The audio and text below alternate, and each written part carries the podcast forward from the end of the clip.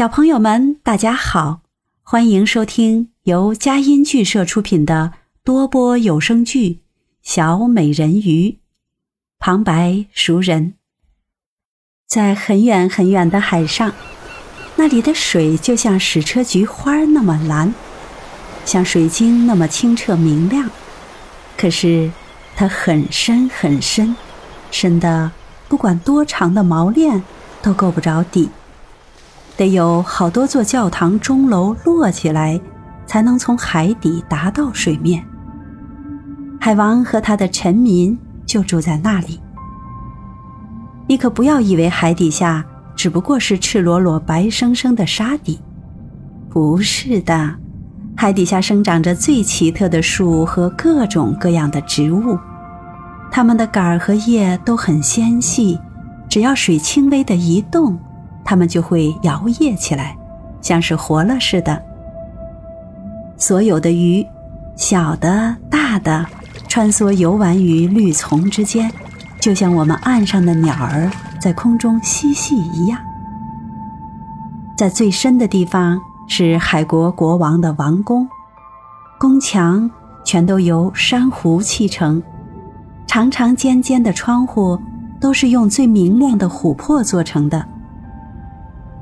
宫殿的顶部则是贝壳做的，随着水的流动，贝壳时开时合，看上去真是特别美丽。因为每个贝壳里都有闪闪发光的珍珠，那些珠子拿过来，只要一颗，就会把皇冠装点得无比美丽。那里的海国国王已经失去王后很多年了，国王的老母亲替他管家。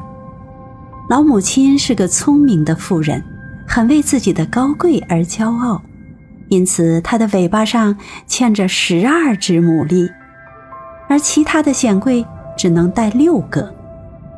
不过，她很值得骄傲的就是她特别疼爱的那些小海国公主，也就是她的孙女们。孙女总共六个，个个美丽漂亮。最小的那个是他们当中最漂亮的，她的皮肤光滑娇嫩的像一片玫瑰花瓣眼睛蓝得像最深的海水。和其他的公主一样，她也没有脚，身体的最后一节是鱼尾巴。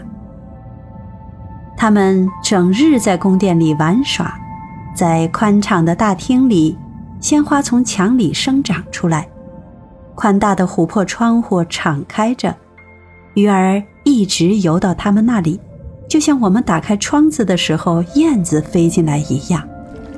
不过，鱼儿都游到小公主们跟前，吃他们手里的东西，并且让他们轻轻地抚摸自己，